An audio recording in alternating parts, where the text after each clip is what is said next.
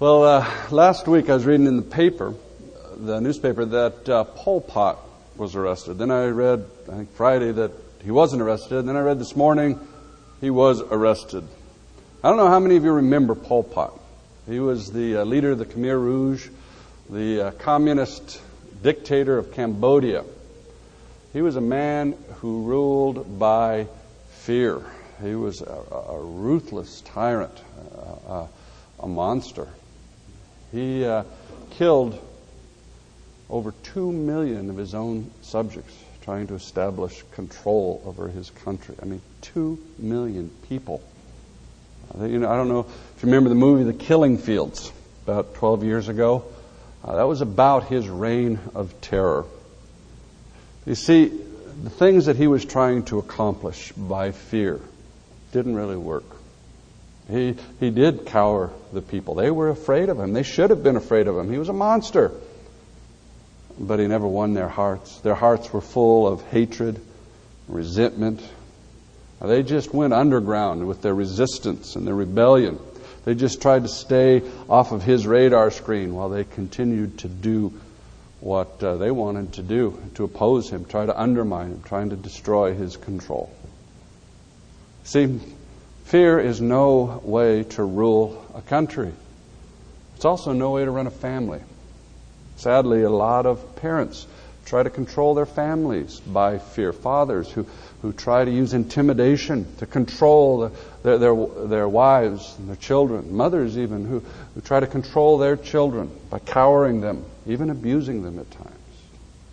Now, I know that some here have come from families in which this was more or less the case, so I want to be very careful.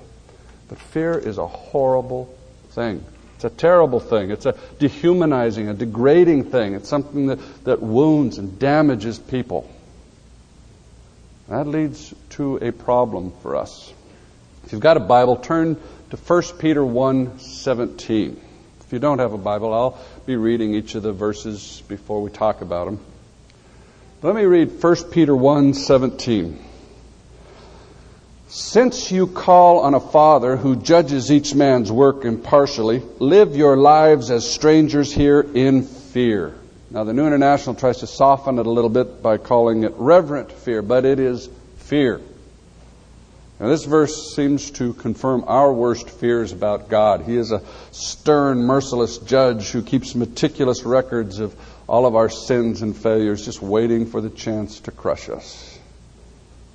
In order to keep us under control, He wants us to live in, in constant fear of His impartial judgment, His impartial justice, uh, fear of punishment, guilt is used to keep us in line. Now, this understanding of uh, this verse misses Peter's whole line of argument. I mean, if this verse was just standing by itself, that, that might be possible. But that's not where Peter goes with this. If that's what Peter wanted us to understand, he'd follow this verse up by telling us uh, about the horrible judgment that, that, that stands in front of us.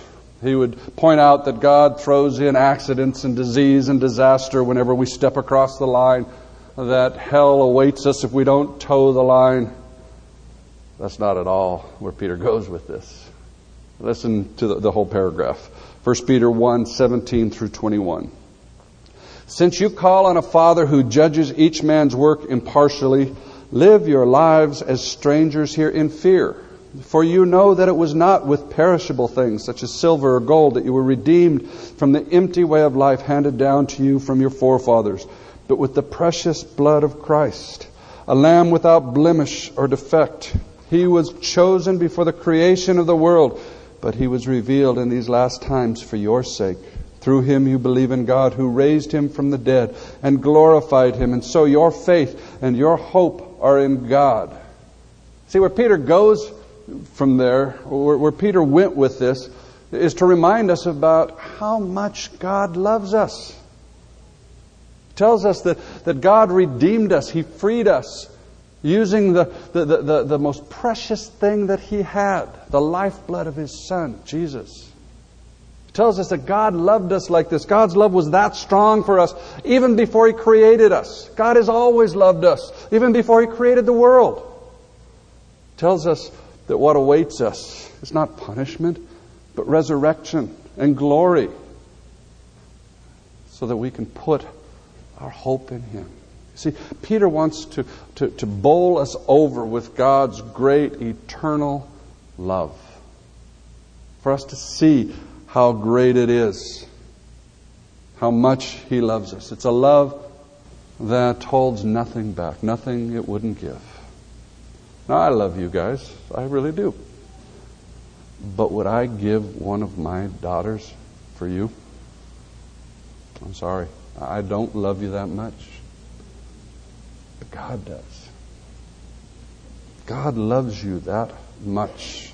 He and His Son, Jesus, both love you that intensely.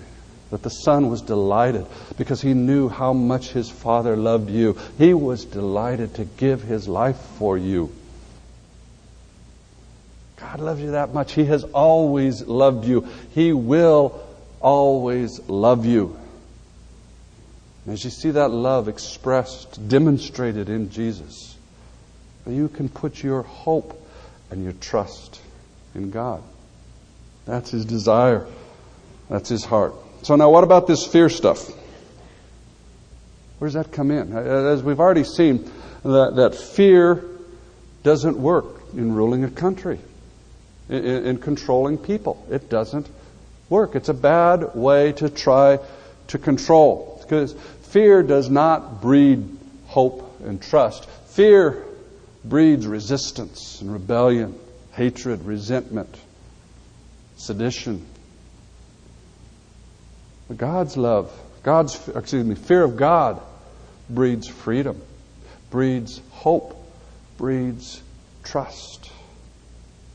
So obviously, well, what Peter's talking about here is, is not the kind of fear that I've been talking about. Peter's talking about a fear that flows out of a, uh, out of a deep understanding of God's love, a trust in God's love. It's not a fear of punishment. The Bible is very clear on this point. 1 John 4:18 There is no fear in love, but mature love drives out fear, because fear has to do with punishment. The one who fears is not mature in love. See, here John's saying that as we grow up in God's love, as we understand it more and more and see it more and more clearly, as we mature in it, our fear disappears. It's gone. We don't have to be afraid of Him. He loves us. As we, we grow in, in, our understanding of His love, we don't fear punishment, that He'll reject us, that He'll condemn us. No, a mature love puts those fears completely to rest. Paul says in Romans 8:15, "For you did not receive a spirit that makes you a slave again to fear, but you received the spirit of sonship, and by him we cry, Abba, Father." See, Paul says the, the Holy Spirit in us frees us from looking at God as some scary, mean monster enables us to, to, to, get out of that view that God is the, the Pol Pot of the universe and to see Him as Abba. That's the Hebrew word for daddy. See, uh, we are to see Him as a loving Father. In fact, that's what Peter himself started with. Since you call on a Father, since God is your Father, Fear Him. See, the fear we're talking about is not the fear of some evil tyrant, it's the fear of a loving daddy. Now, what is this fear? As I was working on this uh, sermon, I went upstairs and asked my daughters, Are you afraid of me? You know what they said? They didn't say anything, they just laughed. and one of them came up and rubbed my cheeks. to show how much she was afraid of me. But you know what? They fear me. They do. It's not that, that they get all tense when I walk into the room. I don't, my presence doesn't intimidate them a bit. In fact, when I walk in the room, they expect to be hugged. But when I walk in the room and they're fighting, and I say, stop, they stop. Now, if Becky wasn't here, I'd say they stop right away, but but often they do. Sometimes they do. but eventually they stop. Why?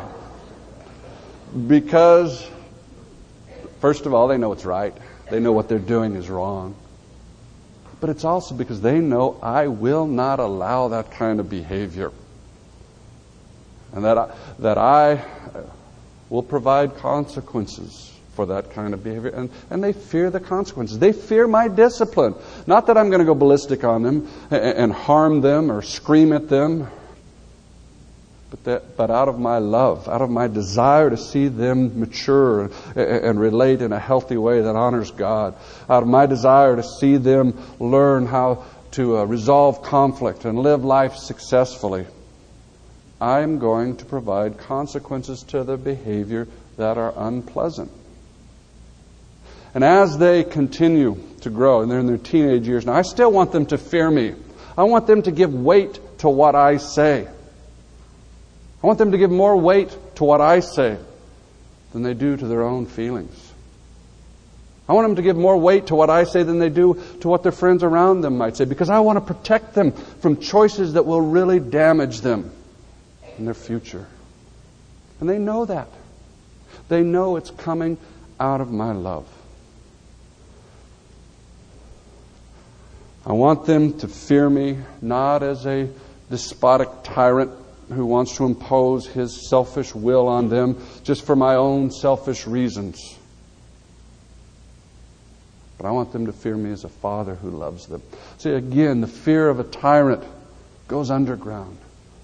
It, it, it, doesn't really change a person's heart. It doesn't really ultimately change their behavior. It just causes them to hide it and, and, and to do it in a subversive way. That's all that that kind of fear does. But the fear that comes out of a, deep understanding that you're loved, that this person is acting out of love and in your best. That's the fear that really shapes behavior for the long haul. See, that's the kind of fear our God wants from us. He doesn't want a fear that makes us avoid Him, run away from Him, hide from Him, kind of secretly try to do our own thing and hope He doesn't slap us too hard. It's not what He's after. He wants us to know His love, the love of a heavenly Father on whose lap we can climb and whose breast we can cry. He'll wrap His arms around us and love us. But He also, but He still wants us to know fear, fear of Him. A fear that really shapes our behavior. Fear that comes out of a profound understanding of His love, a fear that comes out of trust but one that really does move us to obedience. Obedience is, an, uh, is a very important word here. Now listen to our Father's love in Deuteronomy 5:29.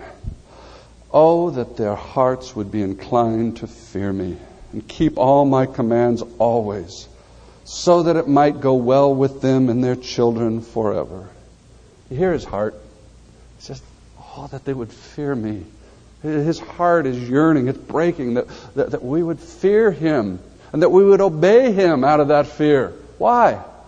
Not because he wants to control us some selfish, perverse way. Why? Because he wants it to go well with us and with our children forever. That's his heart. His commands, his instructions, his directions come out of his love, flow out of that love. He wants us to give weight to what He says, more weight than to what our own logic says, our own feelings say, more weight than to what people around us are saying and doing. Because without that weight, without that fear, we will end up doing things and making choices. We will adopt attitudes and ways of living that will genuinely destroy us. And it's the fear of Him that enables us to go ahead and do what He says. In spite of, of our feelings, in spite of our thoughts, in spite of what others are saying. We must fear Him more than anything else so that we obey Him and experience the life that He has to offer. And this is serious stuff. Peter tells us that our Father judges impartially. What he's saying there is that God does not suspend the moral laws of the universe for us. When we act in certain ways, we have certain consequences. When we choose to disobey, when we choose to act sinfully, we pay a price in our life. The wages of sin is death. And we experience some of that death. Now, ultimately, Jesus has paid the price for sin. We don't experience ultimate death, we're being cut off again from God. But we still have effect in our life. When, when I harbor bitterness, anger towards someone in my life, I become emotionally and spiritually gutted. My peace disappears like it does for anyone else. When we start seeking fulfillment in material things, our lives grow empty and insecure, just like it does for anyone else. When we uh, get involved in sexual lust, our relationships deteriorate, our personalities get addicted just like everyone else's. There are consequences. Remember a conversation a while back with a man said, I know my relationship with this other woman is wrong, but God will forgive me. And I said, What are you thinking? Well, first of all, there's no fear of God in this man, and it destroyed him. What was he thinking? Was he thinking that God would suspend the reality that, that a relationship built, based on sin, built on sin, would not end in heartache and pain and destruction? It's true if he really was a believer, God would forgive him. But where's the fear? People, God will forgive you. If you reach into your pocket, pull out a pin, and jam it into your eye. But what are you thinking? It will hurt. And it'll bleed all over your shirt. It'll ruin your nice dress. And you'll go blind. Probably lose the use of that eye for the rest of your life. Are you thinking somehow that God's going to suspend the laws of nature and it's not going to hurt? That, that it's not going to do damage? People fear the reality of what you do. Now, uh, usually, not always, but usually the things that we are tempted to get involved in are a little less obvious than jamming a pin in your eye. Sometimes I'm amazed because it's not a whole lot less obvious and we fall into it anyway. But usually the consequences aren't so immediate. Uh, they're, they're, they're, more subtle and they they kind of are, are manifest over a period of time. And so it's not so clear to us. But still, they're there. And God has told us about it. God tells us to honor God with the first fruits of our labor. But if I withhold from God, if I hold back from, from God from my earnings, I don't immediately go bankrupt. In fact, I may flourish financially. I may be able to buy all the toys I want. But the subtle death of losing the joy in God's gifts to me, my possessions, the, the, the, the, the, sense of dissatisfaction that sets in the enslavement to, to material things that, that begins to grow is so subtle, it's so imperceptible that, I, that we may not even be aware of it until one morning we just wake up and wonder how it all got so empty. We're left confused and lost by it. But we don't have to be. God told us. We just didn't believe Him. We say, but I didn't understand. It didn't seem logical to me that it would work this way. I was afraid to trust God. Well, here is a critically important reality. Dietrich Bonhoeffer, German Christian in the 1930s, Bonhoeffer said, We do not understand in order to obey. We obey in order to understand. I say that again. We do not understand in order to obey. We obey in order to understand. In other words, it's not that we wait until we understand, then we obey. Fact is, if we wait till we understand, we don't obey. And as a result, we never understand. But when we obey, we understand. You see, God, if all we, we obey is what makes sense to us, what we understand completely, there's no fear of God there. There's no fear of the Lord there. Only a trust in our own selves and our own minds. But our God calls us to obey even when we don't completely understand. Calls us to, to obey even when it doesn't all make sense. And then when we obey, we begin to understand. When we choose to do what God said, in spite of our feelings, in spite of our lesser fears, as great as they may be, when we choose to do what God said because He said it, suddenly we understand. We say, oh, that's why He said to do it this way. It makes sense. Uh, I'm beginning to see it now. He's wise, He's good, He's right. But when we refuse to obey, when we choose to fear other things more than we fear Him, we never understand. In fact, we just grow more cynical. We say, ah, it wouldn't have worked anyway. And we lose the opportunity to see His wisdom at work in our lives and marvel. We lose the opportunity to see His love applied to our lives and worship Him. See, it's as we obey Him, often with fear and trembling, we come to understand how wise, how good He is. It's a healthy fear of Him that enables us to take that step of trusting obedience and grow. Now, quickly, before uh, I move on to what Peter says next, let me say one more thing about our failure to obey. Even though our Heavenly Father doesn't suspend all of the consequences of our sinful choices, there is still something we need to understand about what happens when we disobey. First of all, God doesn't stop loving us. When one of my daughters disobeys, I don't stop loving her a bit. Now, neither of us may enjoy my love for a period of time. It's not fun for either of us. In fact, out of my love, I may have to oppose her.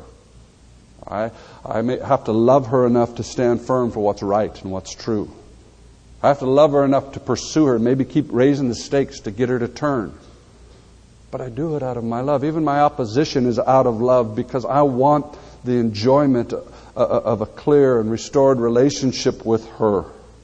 I want the freedom to, to, to, to give to her in a way that's healthy and, and at a time when it's healthy and, and, and constructive rather than confusing and destructive to her.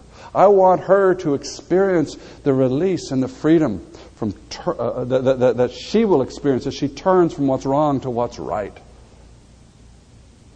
You see, and, and if I, who am selfish and sinful, love my daughter like that, how much more does our God, who is love, long to give us good things? Long to, to enjoy that restored relationship with us. Long for us to, to experience the freedom of living in the light and doing what's right. That's his heart. That's his hunger. That's his desire. He does not want to oppose us, but he will if he must. His love is tough. Now, the fact is, we all sin. At times, each one of us fears something else more than we fear God. Each one of us choose, chooses to obey or disobey, excuse me.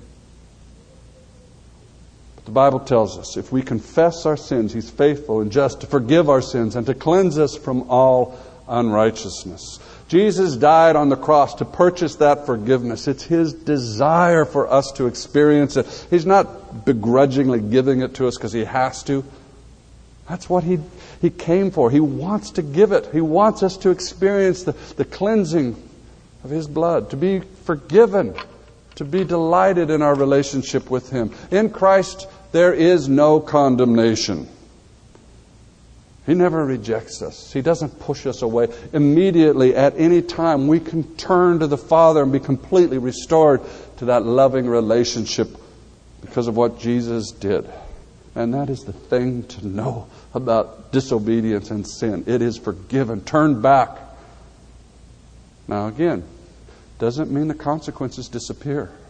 there may be very profound effect in our lives. But again, we can crawl up into the laps of our Heavenly Father and cry. We can bring the pain and the loss that we have caused by our own sin, and He's not going to push us off. He'll hurt with us. He'll wrap His arms around us and love us. He is that forgiving. Then He'll show us where to go from there. He'll start teaching us, explaining it to us so we see what happened and why it happened. He'll grow our understanding.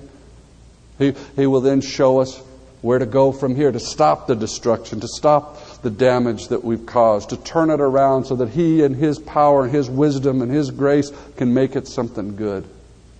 As we submit again to Him, as we obey Him from there. Now let's look at the uh, things that Peter says next. Verse 22 through 25. Now that you have purified yourselves by obeying the truth, so that you have a sincere love for your brothers, love one another deeply from the heart.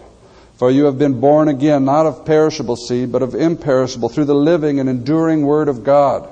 For all flesh is like grass, and all its glory is like the flowers of the field. The grass withers and the flowers fall, but the word of the Lord stands forever. And this is the word that was preached to you. Now, there's just three things I want to point out in, in what Peter says here. These all go along with what we've been talking about.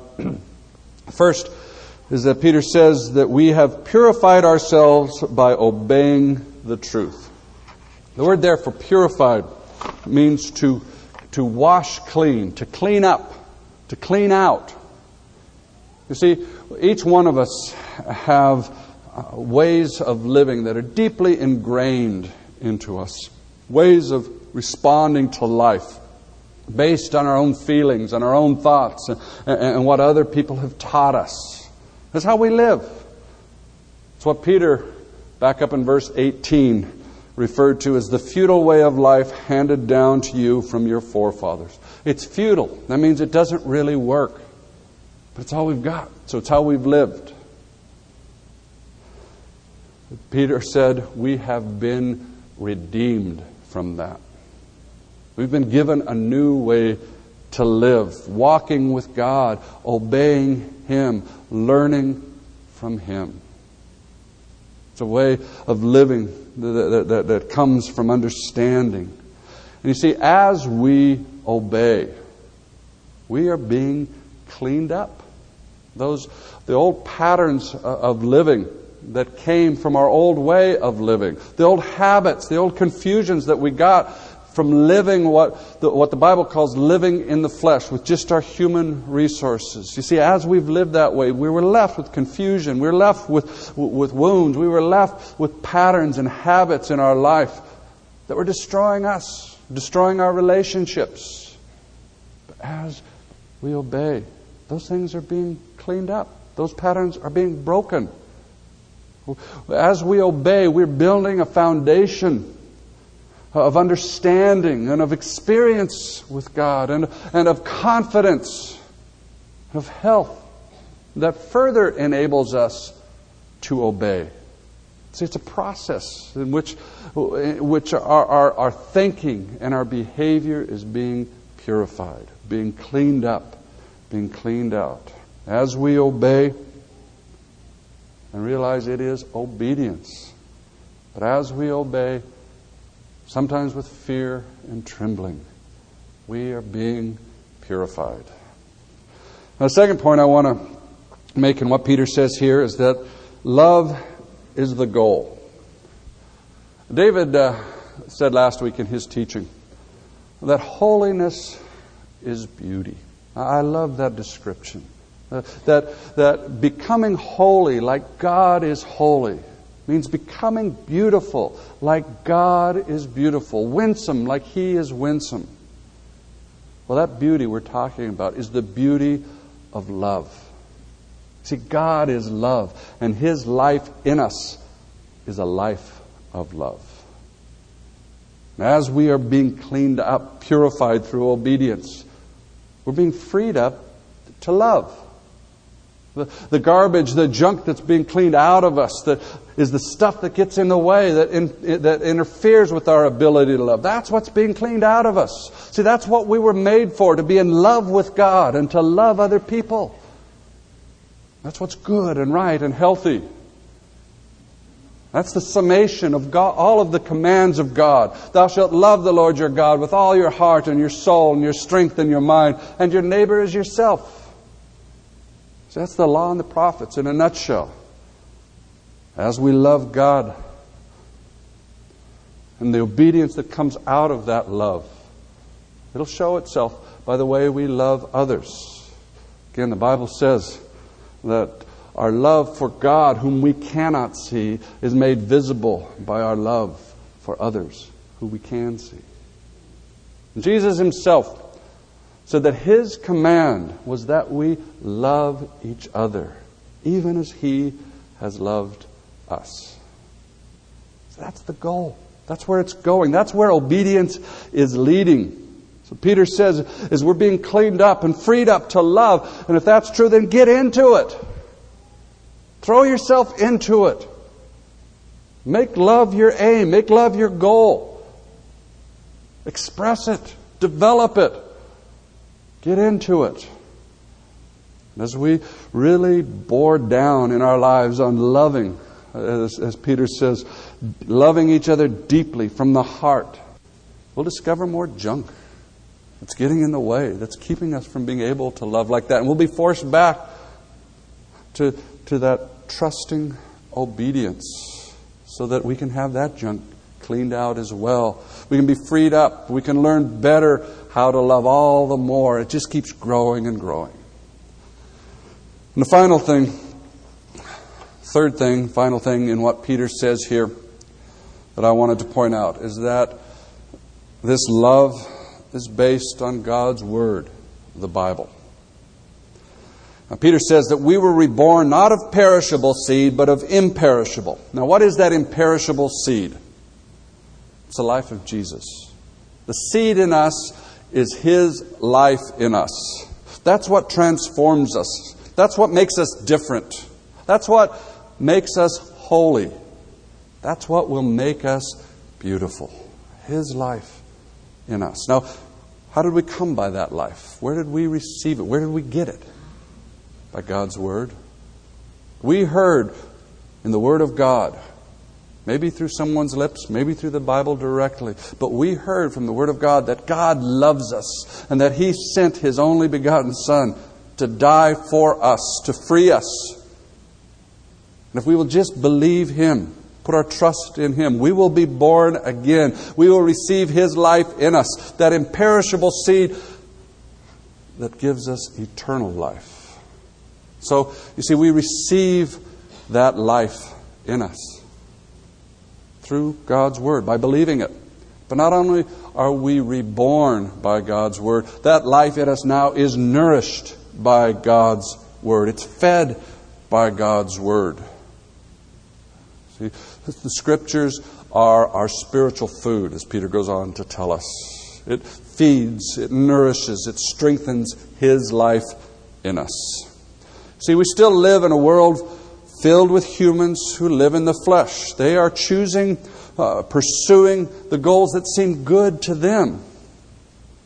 Not out of bad hearts, but out of a desire to do what's right and good. But their goals are wrong.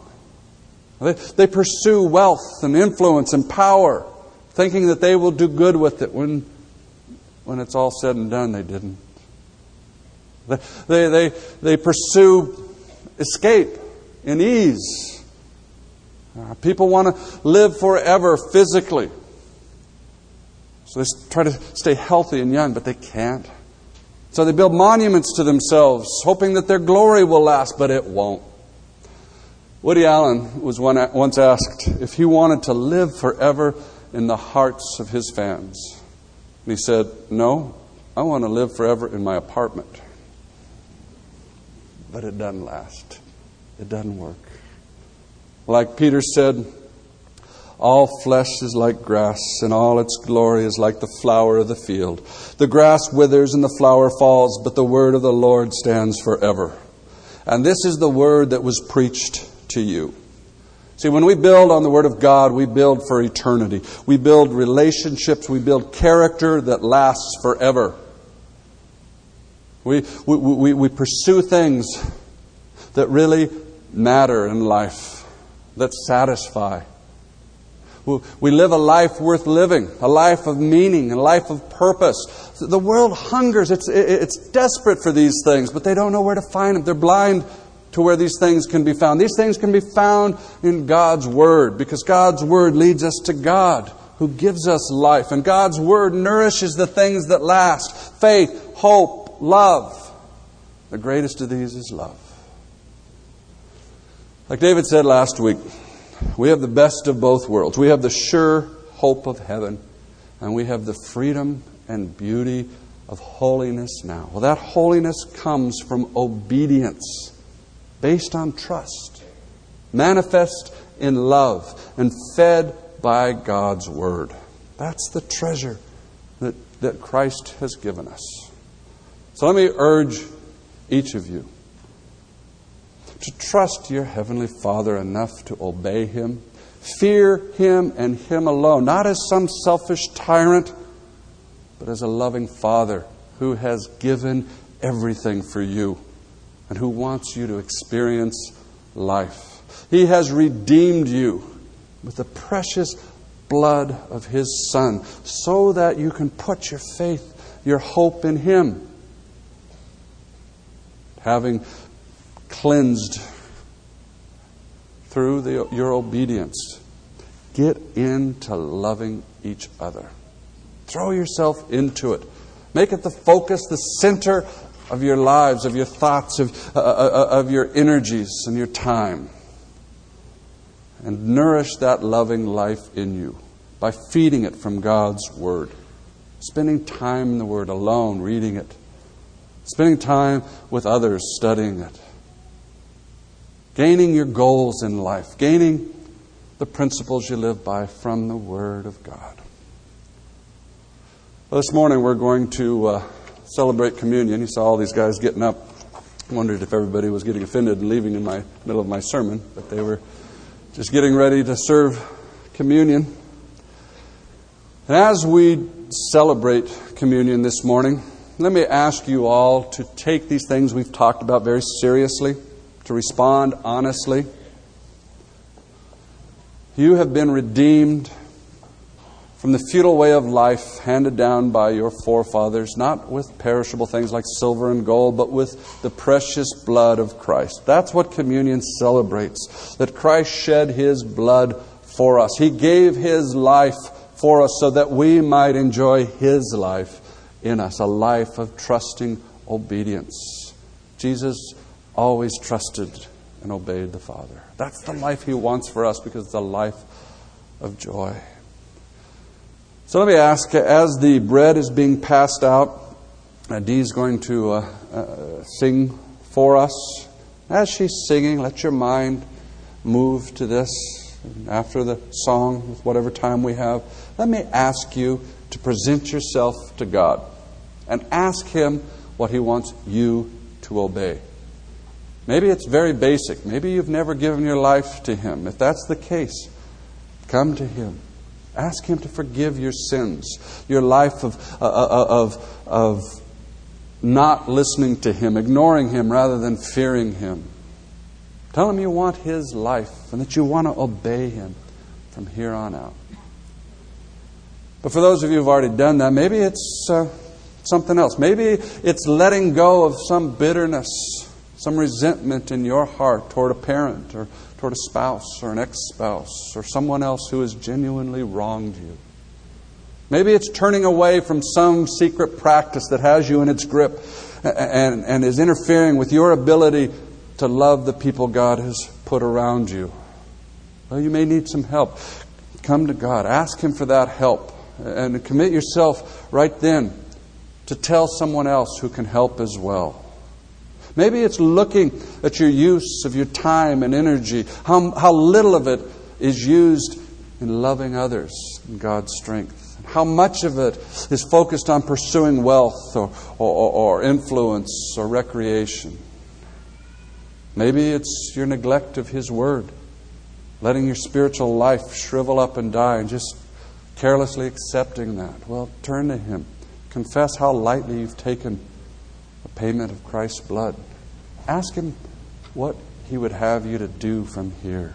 Maybe it's uh, not honoring God with your money. Ask Him what He wants you to do. Maybe it's just facing some sin that you've refused to call sin in your past. I don't know what it is. Whatever God speaks, going into it, make the commitment that you will hear. He'll speak. And make the commitment that you will fear by doing whatever He asks. Again, His instructions, His commands, what He asks comes out of His love, not to destroy us, not to confine us, but that we might experience life and freedom and joy. Lord Jesus, we thank you for that new covenant. That covenant that says that you will love us, that you will pour your Spirit into us, that you will empower us, that it is not what we do, but what you have done and what you continue to do, that you will use us for your glory. Lord, we thank you that that is your plan, your desire. And we thank you for the joy and the freedom that we experience when we turn from our resistance. The, the, the, the clean feeling we get, the, the, the new excitement in life when we stop fighting and start obeying. Lord, uh, fill us with that joy. Open our eyes this week to, to what you're calling us to do and give us the courage to overcome our lesser fears out of our fear for you. Lord, fill us with your Spirit. Fill us with your power. Fill us with a bold confidence that comes from, from you, an excitement that we can live in the newness of life. And, uh, give us that, uh, that excitement. Pray this week. In Jesus' name, amen.